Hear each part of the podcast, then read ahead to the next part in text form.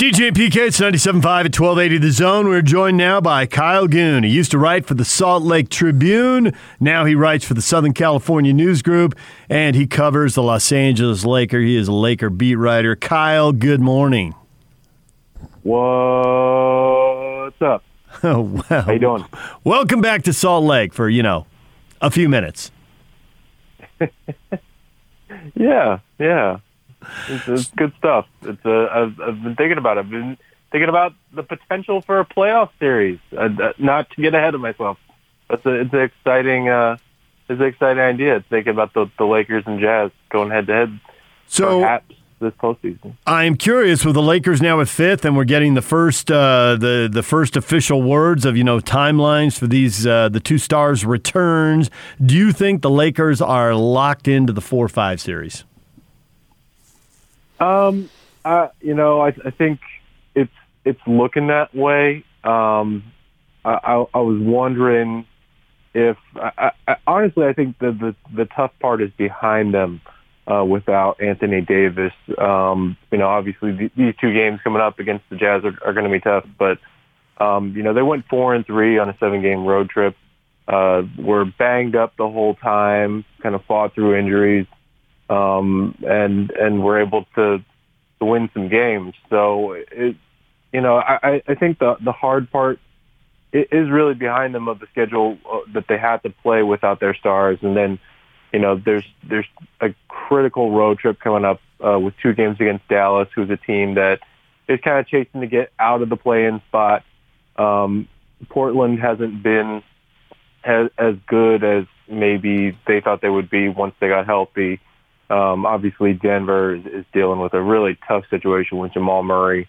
Um, so you know they were they were you know winning a ton of games coming out of the trade deadline uh, with Aaron Gordon, and now without Jamal Murray, they don't look quite as strong. Um, so I, I think the Lakers are just in a good position as long as AD kind of helps them win games um, down the stretch. Um, they they do have um, some some critical games against those teams in the standings, but they they look pretty good to to get in that four or five spot as long as they can kind of keep up the pace they've been keeping up. What's Drummond going to do for this ball club?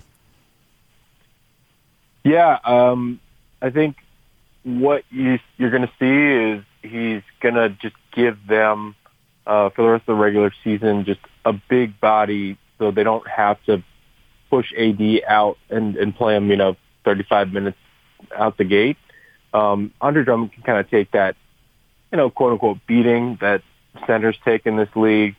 Um, and then in the postseason, when they play guys like Nikola Jokic, when they if they have to play a guy like uh, Joel Embiid, then he gives them a defensive answer for the bigger bodies that you know AD um, you know may kind of phase in and out guarding because um, he's not quite as physical as those guys, but I think Andre Drummond really gives them a defensive answer for the bigger, more physical scoring centers in the league.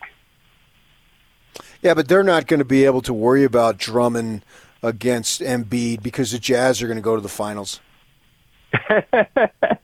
oh yeah, no, I hear I hear your callers now. Don't get me wrong, but the the thing I like about the Lakers um, relative to the Jazz is um, the Jazz, you know, they they are just locked in on their style right now, um, and and it's really just fitting for the modern era. You know, Rudy obviously has anchored the defense for years, and now they have so much three point shooting, so much good three point shooting around him that offensively they're this this juggernaut. But what I like about the Lakers comparatively is, hey, the Lakers can put out a ton of different lineups, um, and they can play a lot of different styles, which is sort of what you saw last year, especially defensively.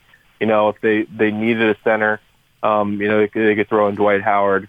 Um, if they if they need to play small, hey, Anthony Davis can play center, and you they don't even need a, a point guard because LeBron James can run point, so they can just put a whole bunch of defensive wings in at the guard spots, um, and they bring those guys back, and Andre Drummond is essentially a better version of what Dwight Howard was last year.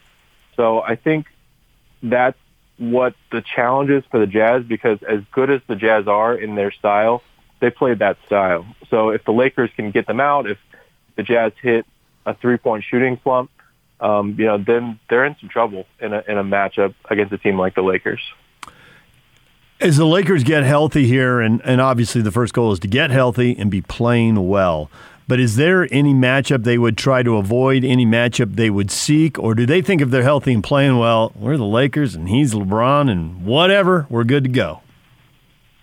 Yeah, I mean, uh, not only would I say I think the Lakers think that, I think I think a lot of people think that because of you know how last year went, um, and and LeBron kind of showed even at this stage he can still do a lot of the things that he's done for so much of his career. I mean, he had some great closing games last year. Um, you know, I think Game Five of the finals is almost forgotten how good LeBron was there because Jimmy Butler was so good, at, and the, the Lakers didn't end up closing out because Danny Green missed a shot. So, and but you know, LeBron was like something like 17 for 20 in in Game Five of the NBA Finals because he thought he was going home, um, and then they just crushed the Heat in Game Six. So um, you're still seeing things that uh, sort of signs of classic LeBron. Um, and it's it's like a thing of like, hey, it's it's the the natural law of things until it's not. So uh, you can definitely say that because LeBron is coming off this high ankle sprain, you know, who who really knows if he's going to be able to do those things again when he comes back? Um, and I think the Lakers are are really trying to be cautious with both their stars. Um, but I, I think the Lakers have this sense of, hey, if we're healthy, who's going to beat us? Um, and you know, I think there are I think around the NBA that is the sense too, since they're coming off the championship, and and I and I kind of thought that I, I really liked what Denver was doing. Um, I, I really thought that trade for Aaron Gordon made them really defensively stronger than they were last year. But without Jamal Murray, I I don't see them as the kind of contender that could have knocked the Lakers out in those early rounds if they were going to meet up in that four or five series. Agreed. So you talk about how Drummond is a better Dwight Howard, and that's an addition subtraction thing there when they let Howard go. But also too on the guard line, they let go or didn't return retain Green and Rondo. Are the Lakers worse, the same, or better at guard line than they were last year? Yeah, um, that's that's an interesting question because um, you know, they, they traded for Dennis Schroeder, who I think they saw as a younger, uh, more dynamic Rondo. And I, and in the sense of scoring, um, Dennis Schroeder has definitely been very dynamic getting to the basket. Um, he's been, you know, fine shooting the ball and, he, and he's been a good, um, guy on defensive pressure. I do kind of wonder in the playoffs. I mean, he, he's been an okay playoff player. Um, he's never had to, you know, go on a, a deep run, and I, I think he lacks some of the just intuition that Rajon Rondo brings to a, to a playoff series. Um, and, and obviously we all know what playoff Rondo is. I mean, occasionally he can just go off, dominate stretches of games and, and create runs. Uh, I don't think Dennis Schroeder is that kind of playoff player. Um, but I think he is just a more solid hey, I'm going to get you 15 to 17 points. Um, you know, I'm going to create drives to the basket, create that threat off the dribble, which is something, frankly, the Lakers really needed out of their guard line because Danny Green um, was not that. KCP is not that. Alex Caruso is not that. So I think what he really brings is just offensive value in terms of, hey, I'm going to attack if you're if your guys are switching off me um, because I'm so quick to the basket. Um, and defensively, just really spirit, just just energy. So I think that's the really big change. Um, and and then replacing Danny is KCP and Alex Caruso, who are you know two guys who who know what the heck they're doing, uh, and and Wesley Matthews, who's also been pretty good after a slow start. Kyle Goon joining us, Laker beat writer for the Southern California News Group. He used to work for the Tribune once upon a time. He covered the Utes. I can still hear Larry Krystkowiak Gooner, Gooner. and so there is that Ute connection with the Lakers now, and you're covering Kuzma, and obviously what people have written and said about him has varied wildly. He has been uh, the darling, the belle of the ball at times, and at other times, people looking at him like, this isn't working out. He's going to have to go. Has he settled into a role there that people really like, that he's really comfortable in, or is there uh, more roller coaster to come? Yeah, um, he he is settled, um, and you know I think that's why you see him signed to a multi-year deal because there has been a mentality shift, um, and uh, I, I think it was pretty evident at times um, in that first year with LeBron that um, Kyle kind of was trying to posture and, and say, "Hey, you know, I know I belong in this league too." And um, I think it, I think they've had.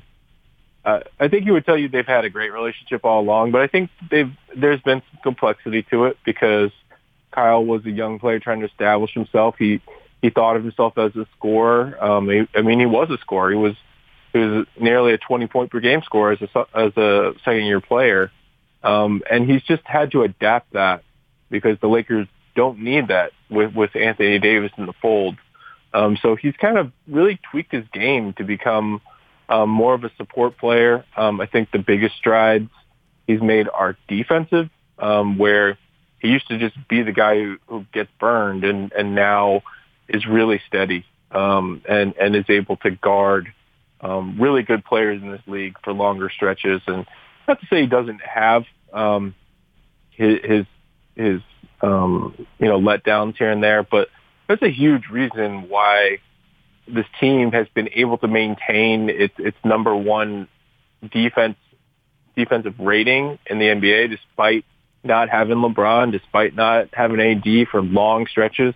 And that's guys like Kyle who kind of keep the culture going. And, and it was funny. I was having a conversation with somebody last night who, who's close to Kyle uh, at the game with fans. Oh my gosh! Um, and he was saying, you know, Kyle's taken so so long to kind of adapt to this supporting player. It's it's been a little bit of adjustment for him to has to be a more aggressive scorer with LeBron and AD out. So you kind of see how far down the spectrum he's moved to kind of adapt and, and be a championship player, which he now understands. We've been discussing should the Jazz try to maybe tank to get out of playing the Lakers in the second round, and probably not a lot of difference between the Lakers and Clippers. But do you think that the Lakers and Clippers are going to keep an eye on each other to make sure they're on opposite sides of the bracket so the first time they could play each other would be in the conference final? Man, I to to be frank, I don't think the Lakers have that much control over their future. I don't I mean, I don't know what the Clippers are doing. Um I don't I don't know what their mentality is after last year. I mean, um I think it would be cool to have a a a hallway series, which has never happened in NBA history before. I actually last year when I was in the bubble, I uh, I was I spent a lot of the day of Game Seven of, of Clippers Nuggets writing a story. Um, and and PK, you'd appreciate this as a former print guy. I wrote like a 40 inch story about hey, here's what's happening with the uh, the Staples Center series between the Lakers and Clippers, and I had to trash it. I, had to, I had to freaking trash the whole thing. They had a double digit lead again, and I had to trash the thing. Nice. So uh, yeah, maybe I can recover some that something of that Yeah, story if they were able to to play again this year. But uh, look, I mean, we're still talking about. You know, we're not sure when LeBron comes back. Um, high ankle sprains are tricky. Um, it's it's been uh, you know almost a month now. It may be six weeks before he com- comes back. I just don't think the Lakers have that kind of control where they can, you know, say, "Hey, we're gonna win X many games or lose X many games so we can have an opponent." And I don't think the Lakers would present that mentality either because I think, you know, their mentality that they try to build and and frankly, which I think the Jazz have, um, because you see what they're doing is, hey, we're going to try and win every game. Um, if we have a chance to win this game, we're going to win it. And to me, that is the mentality of a champion more so than trying to be selective of of trying to find the right matchup. I so no, the Jazz should not tank to avoid the Lakers. I I, I like the Lakers' chances in a series against the Jazz. But if you're really the Jazz and you've won, you know, 41, 42 games so far, you're probably going to end up winning, you know, at least 50 games in a 72 game schedule. You say, you know what? We've been winning. Take us on. You know, you, yeah. you get to come to our place, which has fans now, and, right. and you got to win games in our place. You know, we, we've been winning. And that's, that's our, our habit. So no, don't tank. It's, it's silly. It's silly talk. So when you talk about the championship mentality and a couple teams having it, I think most years you can look at two or three teams and you know if I got to pick two or three teams and you got the field, I would I would take I would take you to the bank 9 years out of 10 and clean you out. But this year does feel different. How many legit potential champions are there in the NBA? Uh, look, I mean the whole the whole subtext of this season is you know, you never know who's going to be in the freaking lineup. um, you know, and and not to jinx anything, I'll, I'll I'll use the Lakers as an example. I mean, the Lakers could get healthy, and they could, you know, let's say they win eight straight games going into the playoffs, and then you know, the morning of the playoffs, you know, LeBron James and Anthony Davis are are in COVID protocol. You know what I mean? Um, so you you never know what the heck is going to happen. Um, I, as mentioned earlier, you know, I'm sure a lot of people didn't really see what was going to happen with Jamal Murray happening, and and injuries are more common this season. I think because the the schedule is so compact, um, and they're playing so many games. I mean, the Lakers um, are playing 35 games in in 65 nights on the on the back half of the schedule since All Star break. So it's it's just really tough to predict. So I, I honestly think, and another reason why you don't tank is, you know, it could be the Jazz this year. It could be the Jazz as much as any team. So I would think probably three teams in the East and maybe the four or five top teams in the West could could all do it. I I, I kind of think my cutoff is you know kind of Portland. I'm not sure that Portland is really built to do it.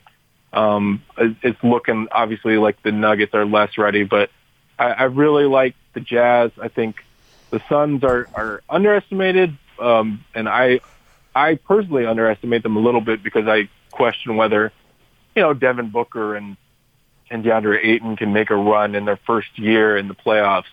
Um, but I like the Clippers, I like the Jazz, I like the Lakers, and and you can't turn your nose up at, at what the Suns are doing right now.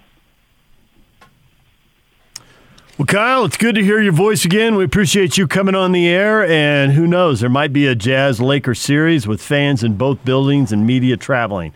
It could happen. Yeah, look, I mean, likes I'm, to say. Uh, I'm about to get my second vaccine shot. Um, I hear juniors is open, so I'll I'll be seeing you either way. Good. I know I'll be seeing you.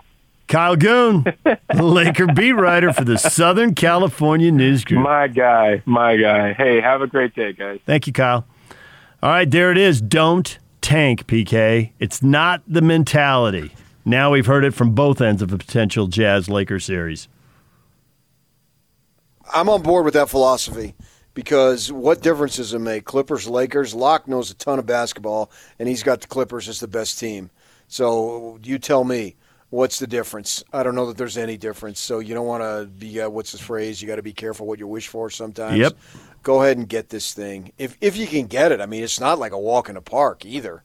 And I agree with what Locke was saying. We'll know more in about ten days with Phoenix where they stand with this five game. I think they got one game home against San Antonio, and then they take off on that five game road trip. So let's yep. check back at that time and see where they are. So it may be out of your hands anyway, but uh, play to win. Play to win within reason. And I'm, I'm confident Quin Snyder can do that just fine.